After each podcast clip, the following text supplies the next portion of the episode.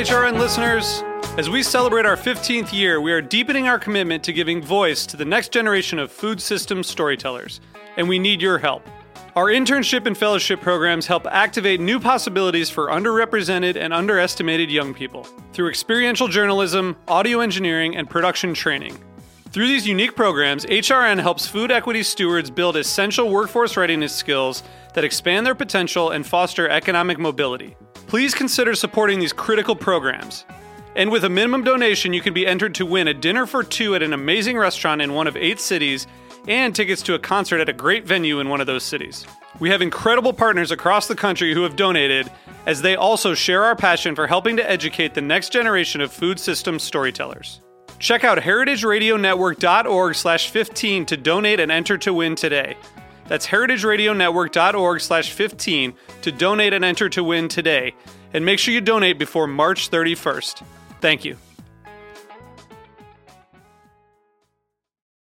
You're listening to Heritage Radio Network. With more than 30 weekly podcasts, HRN has something for every food lover. Learn more at heritageradionetwork.org. This episode is brought to you by GigPro, the staffing solution for businesses and workers in the hospitality industry.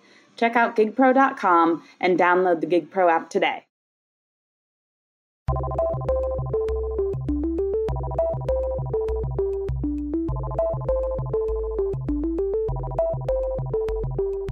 Hello, everybody, and welcome to the Culinary Call Sheet. I am your host, April Jones. And I'm your co host, Darin Bresnitz. And we're so excited for you to be joining us for our very first episode for anyone who is interested in learning about all aspects of food and video, whether that's for TV, social media, online, or just something you want to do for fun and help people who just want to either know about the industry or make shows themselves give them a little little insight to how how it all gets put together so we can uh, dig in a little bit to our history with culinary media. You have a rich one, I know. Yes, because you and I have both been in this. I know that I'm coming up on about two decades. Same. And it has evolved so much from something that was maybe a quaint, funny job that we would tell our parents yeah. and our parents' friends that we worked on cooking shows to now this huge industry that is everything from the original of the Food Network and PBS and the Cooking Channel to places like Netflix and HBO Max and Amazon Prime that didn't even exist when we got started. Well, before food TV, for me, there was reality TV. But getting my break in food TV, it was actually due to a one Mr. Bobby Flay. Shout out. Yep. Shout out to Bobby Flay. And shout out to Bobby Flay for real. Yeah. He has been such an icon and landmark force for the Food Network for so many years. Um, I call him the quarterback because I feel like people just either love him or hate him, but no matter what, everybody's watching. And Bobby really watched me and looked out for me and gave me my first big break in food television, giving me my first role as a director ever. Yes. Um, I moved through his company, Rock Shrimp Productions, uh, first by starting as an associate producer, an entry level producer position, through producer, director, as I just mentioned, supervising producer, and showrunner. Um, and then took that experience to expand into other genres like travelogue and documentary. And Rock Shrimp Productions was a really great place to meet a lot of people, which is actually where you and I met. We worked in the same offices. We worked in the same office. You know, it's so interesting to hear your journey into food TV because not that it wasn't a goal, but it was just like, oh, I didn't even know it could be a career. I mean, the idea of working in food outside of a restaurant at that time was just so nuts. And I remember I was living in Boston. I had I was going to the com school at BU, Go Terriers. I was in the communications program and I had fallen in love with the original Iron Chef, and that's when the Naked Chef came out. And I wound up opening up the phone book at the time and calling the one show that was listed in there, the Phantom Gourmet. Shout out to the Andelman brothers, and just getting an internship. And that was 2001, and I haven't looked back. Totally. I mean, food is a crux for so many larger things. And that's why it's really great to have Marcela Valladolid on our episode today. You know, what's so impressive about her career. She's an Emmy nominated celebrity chef and TV personality, most known for her 10 year stint on the Food Network, as well as literally doing countless other media appearances as a host, judge, general culinary badass on a multitude of networks and platforms. And today's episodic theme is from the big guys to DIY. And that's what Marcela's done. She's taken this beautifully diverse and wondrous career in a traditional sense. And now she runs these cooking classes with her sister in her house, has complete control of her content, full DIY style. And she's really changed the game. She has changed how she accesses her audience, what kind of stories she can tell, and the medium with which she does that. And it's really impressive to see. Yes. I think what we've learned or what we've seen and what we hope to show is that there is no one way to do it, but hopefully we'll show you how to do it. And more than that, we'll get the experts in the field who have really done it and have let us let us talk to them and, and sometimes work with them, show how they did it. Like our guest today, Marcela. Just you're like, I just want to hang out with you. I'm lucky enough to have worked with her, to be a friend with her. She is a keeper of many of my secrets, but luckily she is willing to share her secrets. Yeah, we have a great conversation. Uh, we dig into her history, we dig into her evolution, we dig into her finding her her own voice. We hope you enjoy. Hi, everyone. Hello, Marcela. Welcome. I'm excited to be here. I'm nervous, but I'm ready to talk about everything. Well, it's a mix of storytelling because we want to hear your story, but also a bit of how this industry works, the how and why you've you've been able to do what you've been able to do. Listen, I want to know how it works. See, there's a lot of people who love food TV, love culinary media, have no idea how to get involved.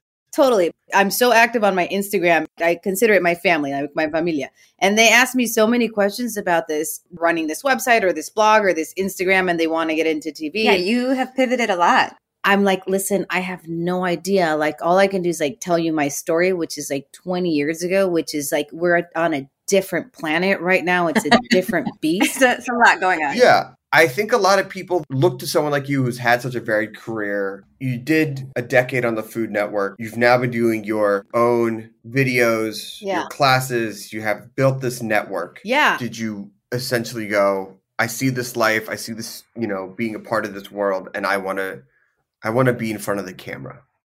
Okay, great question. I had um very little interest in doing TV. I didn't even want to be a chef, honestly. I was studying architecture, like that was my thing. Um it all started with this one actually this one event. My aunt who opened one of the first culinary schools in Tijuana um, I was actually a student of architecture. She gave me a summer job. So I basically helped her out in the kitchen.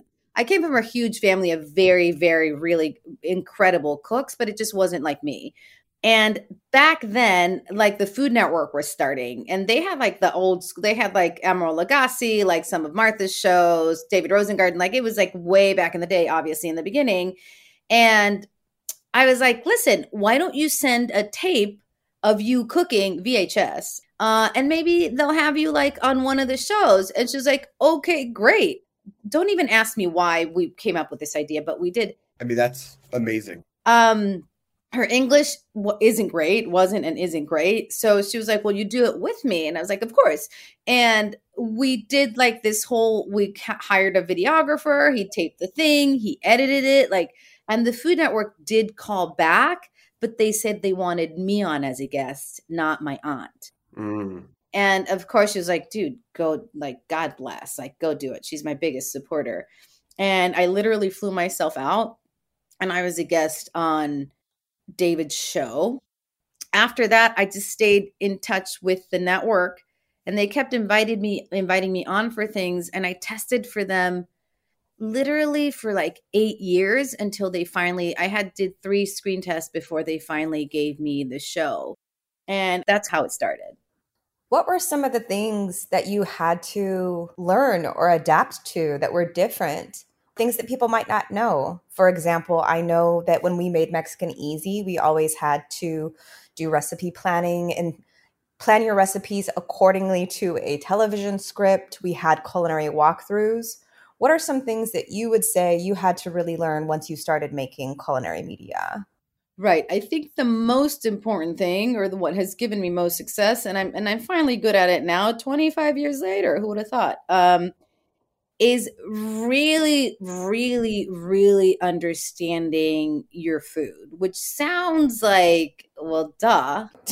yep. But honestly, in the beginning, and this might be not somebody else's story, but a lot of the times I would wing it, April. like I would, I would be like, oh, this is like my salsa recipe, like whatever. Mm. But like you said, like there's so many bits and pieces. Yeah. Like the way you write the recipe, the accuracy of the recipe, that it's a reliable recipe, Mm. that it's the right times, the right temperatures. Like Right. the way to make it easy for you is to truly internalize those recipes. Like, unless they become second nature to you, there's no way for you to relax enough to jump into that space of authenticity. It took me a really long time to learn that.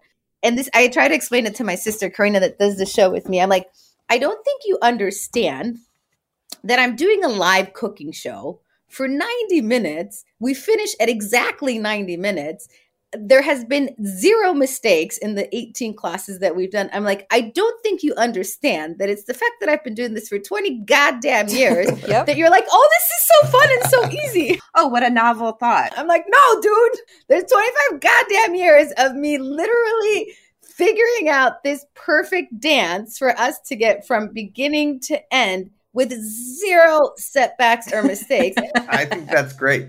like it took a really long time for me to understand like in the beginning i was so nervous about the actual recipe that Marcela was like it could have been anybody teaching you that recipe How long did it take for you to really feel comfortable about your voice and also being, I don't want to say authority, but being the one who is the professional teaching people at home how to cook? Because in many ways, with representation on the Food Network, how did you balance this is how I cook, this is how I'm going to teach people, and this is what I can share from my life with people who want to learn this type of food? I think in the beginning, what the Food Network tried to do is put all of Latin America under like one little show. It does feel like a really small community, like a really small pool of people where they're choosing from or picking uh, talent from, which is like so frustrating because it's not re- a reflection of what is happening in the talent that actually exists. Mm. I didn't see myself represented.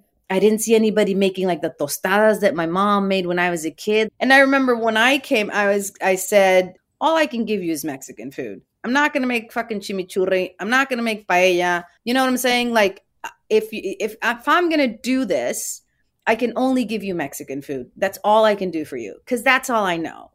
I'm a very studious person. Like it was very easy for me to figure out what Food Network wanted, regardless of what was authentic to me. Mm. I was like, they want a happy, peppy Mexican person. okay. They want uh, very doable Mexican recipes. Mm. They want recipes with ingredients that you can find on the US side of the border. They want them under 30 minutes because that was the jam back then. Like, forget about my 30 ingredient mole. Um, it was very easy for me to adapt. And that those were the requirements. Right. And there was no part of me that was like, I am only going to cook mole with lard and with chiles from chilhuacles from Oaxaca. And and I was like, I'm just going to do this because this is the way to get this done. And this is the way to get me paid. And this is the way to, to get a show on the Food Network. I think that it's always been that way, right? They want you to be able to access people in the middle of America and all those fun things. And I think that's why Mexican Made Easy did well. Like we did, we well, we did four seasons. And I go to the open market in Tijuana, the Mercado Hidalgo, to get like all my fresh chiles and stuff. But maybe later in the day, I'd be like at the Vons or the Ralphs getting my ingredients. So it was very easy for me to adapt to truly say, yeah, I'm Mexican, but I'm also American at the same time. And I think that's what was really helpful in the beginning. So I think in that sense, it was very easy to see me as authentic and approachable from either side.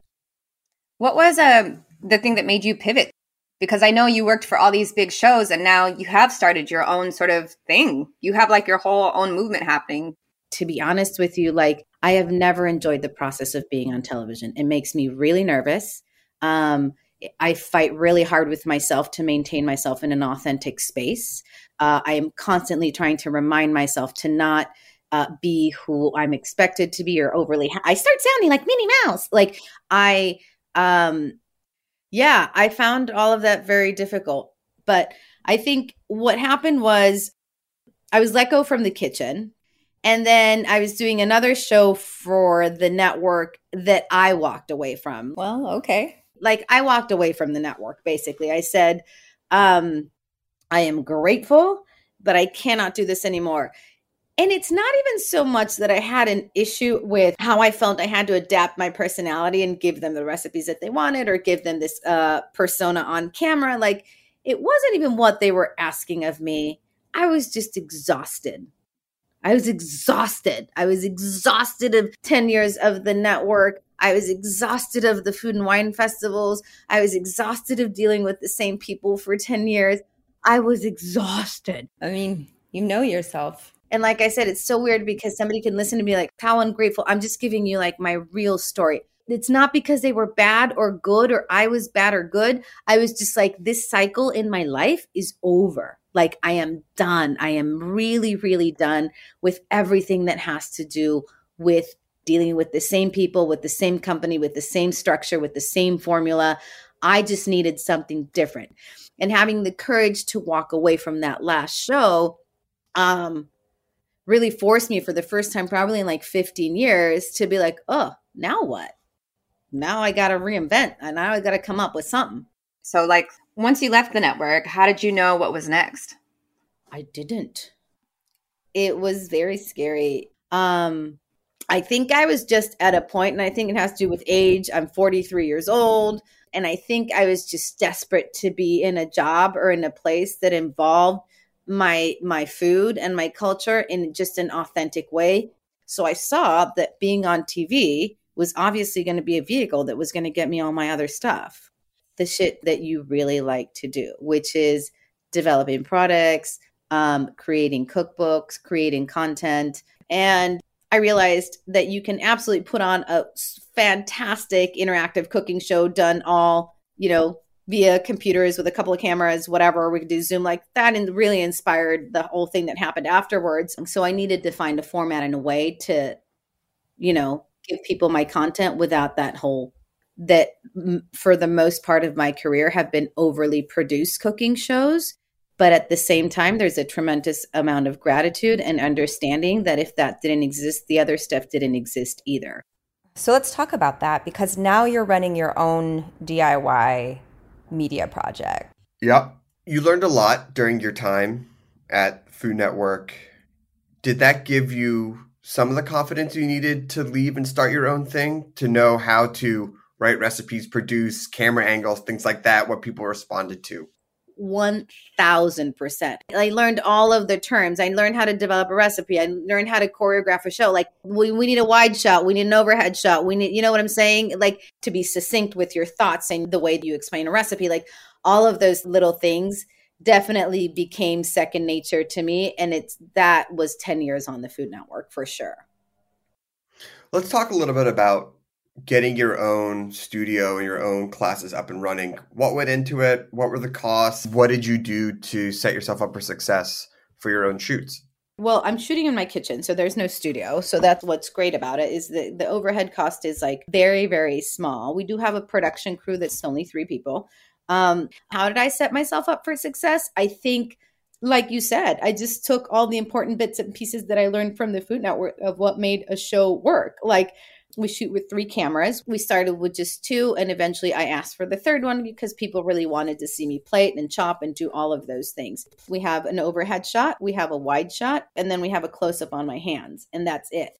Lighting was super important to me that they could see the ingredients, that they could see the food. I have all of the ingredients and then some. And that's also super important. Like in a cooking show, as you know, April, you have to be ready for everything. You have to have the whisk and the spatula, and you have to be prepared with every single pot, every single pan, every single piece of equipment, every single everything in case you need it. Yeah. Like that's such a huge part of it to build yourself an environment that you feel supremely comfortable in and that you know where everything is. This is part of it for sure. So many times, April, on Mexican Made Easy, I would forget where shit was in those drawers that weren't my kitchen.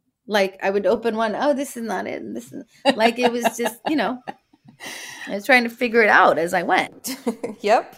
And that's what's remarkable about being able to do this now that that yeah. it's all of those years of doing those shows that definitely gives me a really, really good understanding of what pacing needs to look like, whether it be live for the Today Show or Good Morning America, or like it gave me a really, really good understanding of pacing. And I think that's one of the most important things that you learn when you do these things. Yeah. But because it's my kitchen, everything's already there. What are some of the things people would be surprised to know? Um, I actually toggle my camera like uh, because the switchboard is right in front of me, I say we're going to camera one, we're going to camera two, we're going to cam- camera three. Like that's how much control I need to have. That's what I'm saying. Like I just needed to create a space for myself where I had full control about how the show was going down. And because it's in my kitchen, oh my God, that's why these classes have been so successful because it's literally taking place in my heart and soul, which is my own actual kitchen what are the stories what are the recipes what are the things that you're embracing that you feel that you can do on this show that you couldn't do anywhere else? Being on television they had no idea who, what mexico was or who we were or how we ate. And honestly that's very much what fuels me now. Did you see this as a vehicle for representation or what were your other goals? My goal in all of it I wasn't even thinking about it as representation. I think that's like a newer word. Honestly, in my head was like, like the world just they need to know how fucking cool we are and how amazing our food is and our art and our textiles. And my grandfather would put on the most elaborate, gorgeous like dinners and tables, and everybody was so dressed up and it was so beautiful. And I was like, people need to understand um, that this is what it is. So it was more like ego and um more like a you you just have no idea sort of situation. Like that was my goal. And thank God for social media, man, because it was very very clear what my following wanted from me. I would literally ask them, "What do you want me to cook? What do you want me to make?" Before COVID, like was like, "Oh, I'm not going to go live. Like I'm on the Food Network. I'm too cool for that." Um but COVID really gave me no choice and I got honestly super comfortable with it. I got su- super comfortable with being live, with talking to, to, my followers directly, with talking about so much more than just food, with connecting with them on a totally different level. Um, and that just made it really, it was just a really easy and organic progression to do the live Zoom classes. How are you doing that differently? Okay, great question. What's remarkable is that we sell close to 1,400 tickets per show. And all of that is done through my Instagram and my newsletter. And we have a formula that we follow every single time. We do our live show. How did it get started? It just it literally got started with me telling Carina, like, we're going to do this live thing. We're going to do it for Thanksgiving. We're going to sell that. She's like, we can sell the tickets through Eventbrite. I've done events before because she's a motivational speaker. So she had a lot of thank God, experience with Eventbrite and Zoom. So that was an instrumental part of this. Actually, if she had not agreed to take full charge of that part of the business, of that part of the show, I would never agreed to do it. Because from the very beginning, she said, I will handle all of the logistics when it comes to Eventbrite and Zoom. And, and I said, I will handle all of the cooking, all of the culinary, all of the production of the show, the breakdown of the show, the timing, the ingredients, the cooking. I handle all of this, you handle all of that. So that was really important that you get the right people to do the right things, right? Now, in terms of what am I cooking that I couldn't cook before, through Instagram and the magic of social media, I can literally ask them one day and have a menu the next. Like, I will literally pull them. I will cook Philip dinner and I will post it and I will be like, Do you guys want this for the class? And if 90% of the people say yes, that's my recipe for the next class. Like there's no no hay duda, like there's no question about what will be interesting to them or not because I have such a direct relationship to them. And the tools of Instagram, I pull them constantly. So we created this formula and the formula was we will do the live cooking show. While we're doing the live cooking show those students get a link to the next class so they have 24 hours to purchase at like a special price and then within 24 hours we send the newsletter and then by then the tickets are sold out. But all of that was carefully thought out. I pulled everybody to understand what time of the day works for them. We realized what price range people wanted to stay in. Like it took some research to get to that like sweet spot that we're in now. Um, but apparently we came up with a formula that works. So let's say I'm how do I find my own culinary story? How do I find a way to make what I want to cook and stories I want to tell be unique, represent the dishes and the stories I want to share, and have people connect with that? Well, see, here's the thing. Before you embark on any career, be it culinary or whatever, you really have to do a deep dive inside to figure out who you are.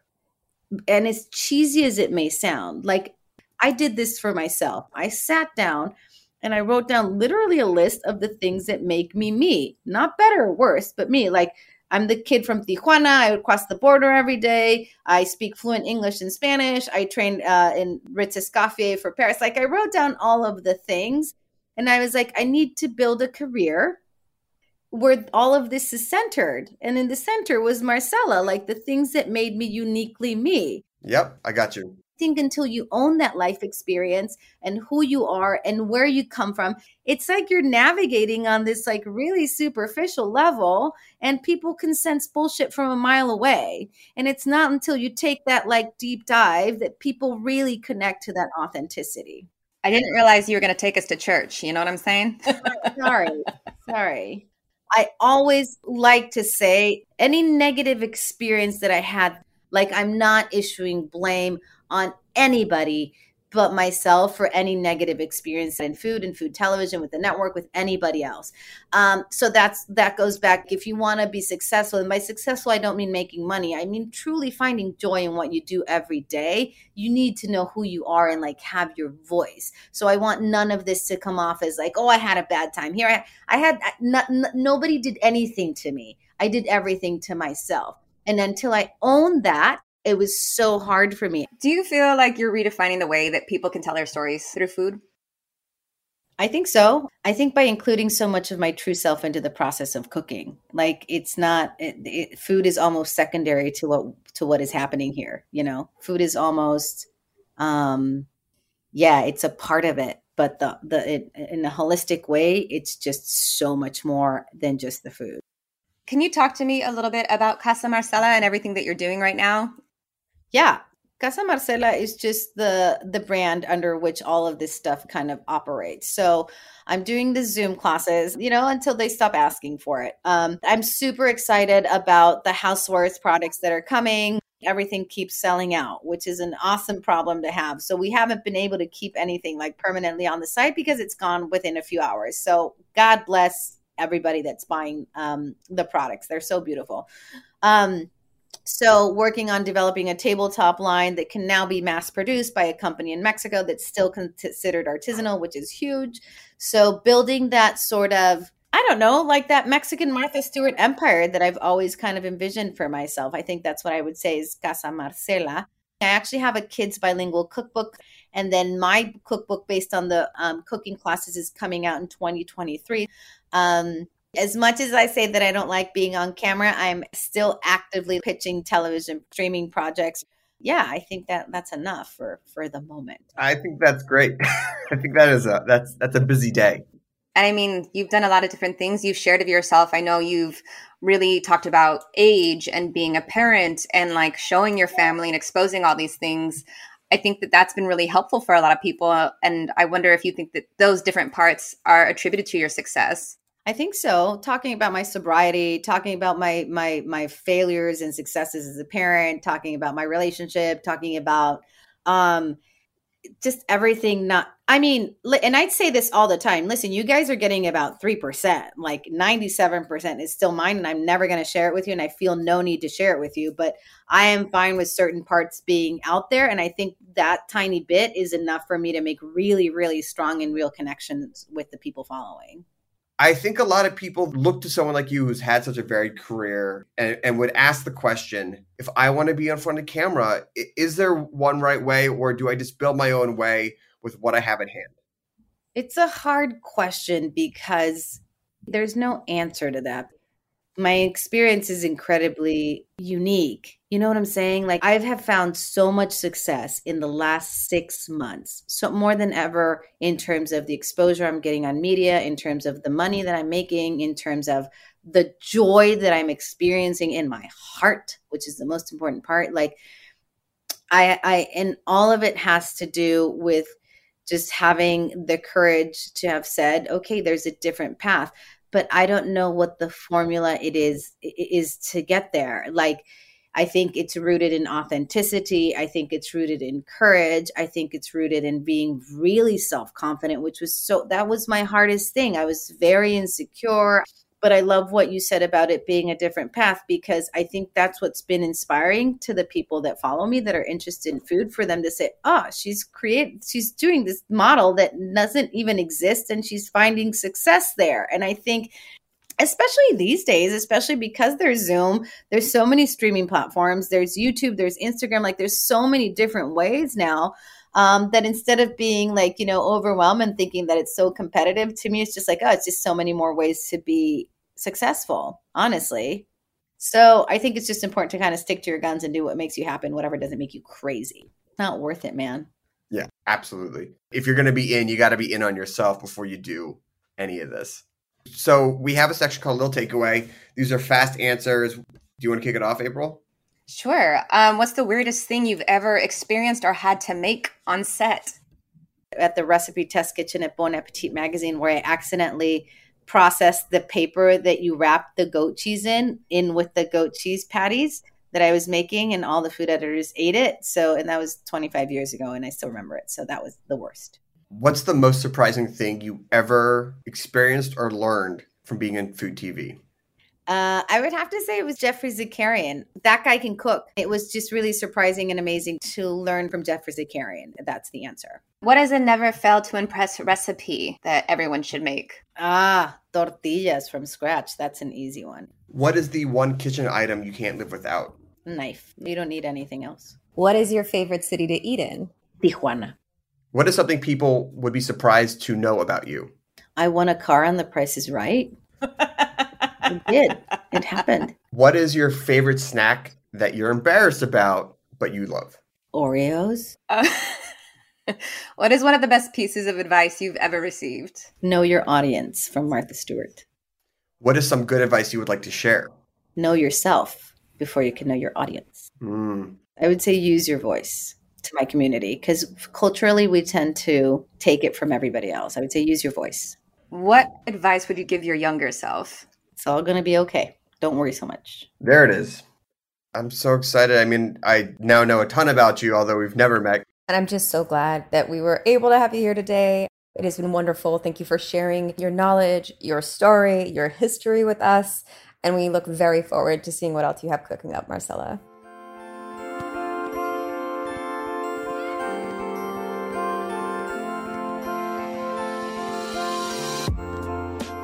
GigPro is the solution to the restaurant staffing crisis. We're offering businesses the chance to instantly fill their shifts and food and beverage pros the chance for better wages, more flexibility in their schedules, and benefits. If you're a business, go to gigpro.com, create your free account, and post the shifts you need filled. If you're a hospitality worker, download the GigPro app, create your profile, start applying to shifts, and start getting paid. We know what hospitality businesses and workers need because we spent decades working in the industry ourselves. If you're tired of wasting money on broken recruiting tools or sending your resume into the void, you owe it to yourself to give GigPro a shot. Whether it's a couple shifts or a full time hire, GigPro lets you 86 the broken staffing status quo and embrace a better future.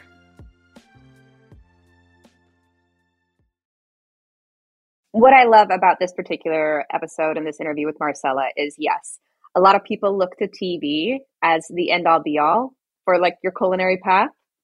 What I love is that she showed that she could reinvent it by things that we all ended up using anyway. We've all been on Zoom. We've all been on Instagram Live. We've all been utilizing our social media and remote workplaces in a way that we never have before. And doing that found her the most success. Like, put yourself out there use all the avenues, use the YouTube, use social media, use anything you have, but know who you are, and that will translate. But Marcela, what's so great about her is that she's also a producer. And I think the best talent eventually becomes a producer, not just in namesake, but in ownership of the show and understanding what is needed to make a successful stuff, to prep the culinary team, to make sure that the camera team knows what they're shooting and things like that. It only comes from day in, day out, doing the work that teaches you the fundamentals and understanding those core responsibilities of putting up a food show and then taking that and evolving it into your own thing. Absolutely. I think that's why we really wanted to do this series. A lot of people will say, just, you know, pick up a camera and follow me. And you're like, oh no, you have to know your food inside out. You have to know how to break down a recipe for your television breaks. You need to know what your conversation pieces are that feed into that. There's so much that goes into a series. There's absolutely influence and notes and feedback from so many people in order to shape the project that you're working. But knowing who you are and what you're doing as intrinsically as possible will always help lead to your success. And when you have a talent who truly understands that, well, then their possibilities are endless it's always so tough to sit back and be like, how did they get there? How do I get there? It seems like it just happens overnight. But it's not, and that's the beauty of her story. Like she she wasn't even planning on being in this.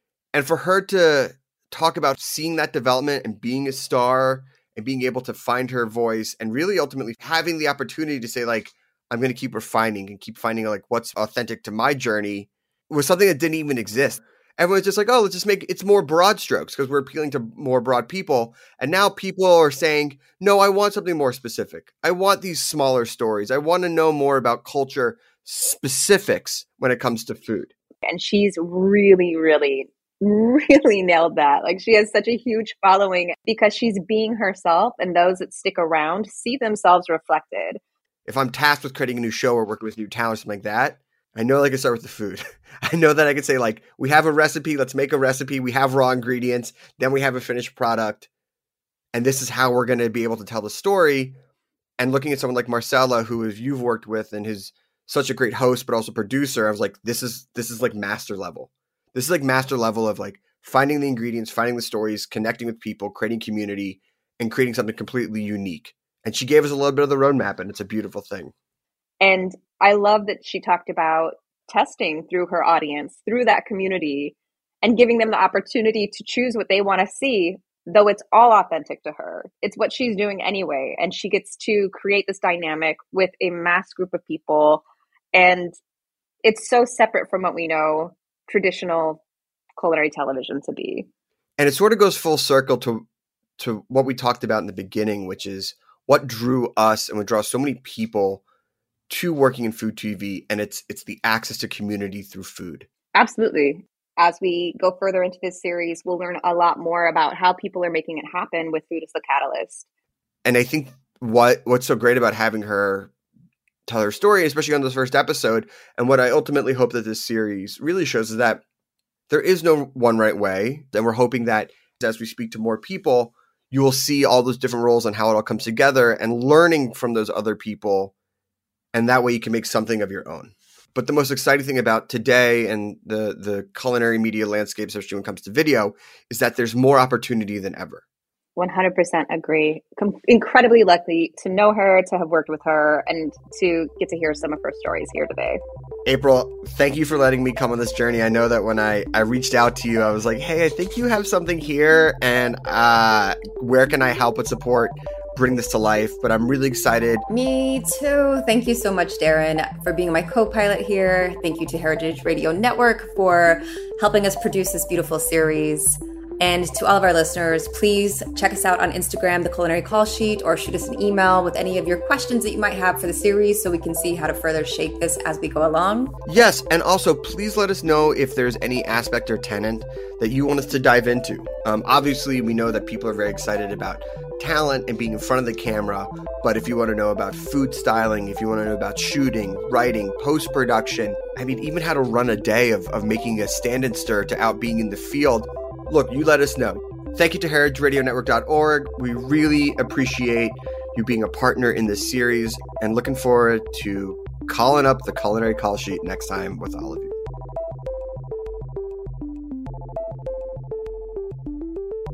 This show is powered by Simplecast. Thanks for listening to Heritage Radio Network, food radio supported by you. Keep in touch at heritageradionetwork.org slash subscribe.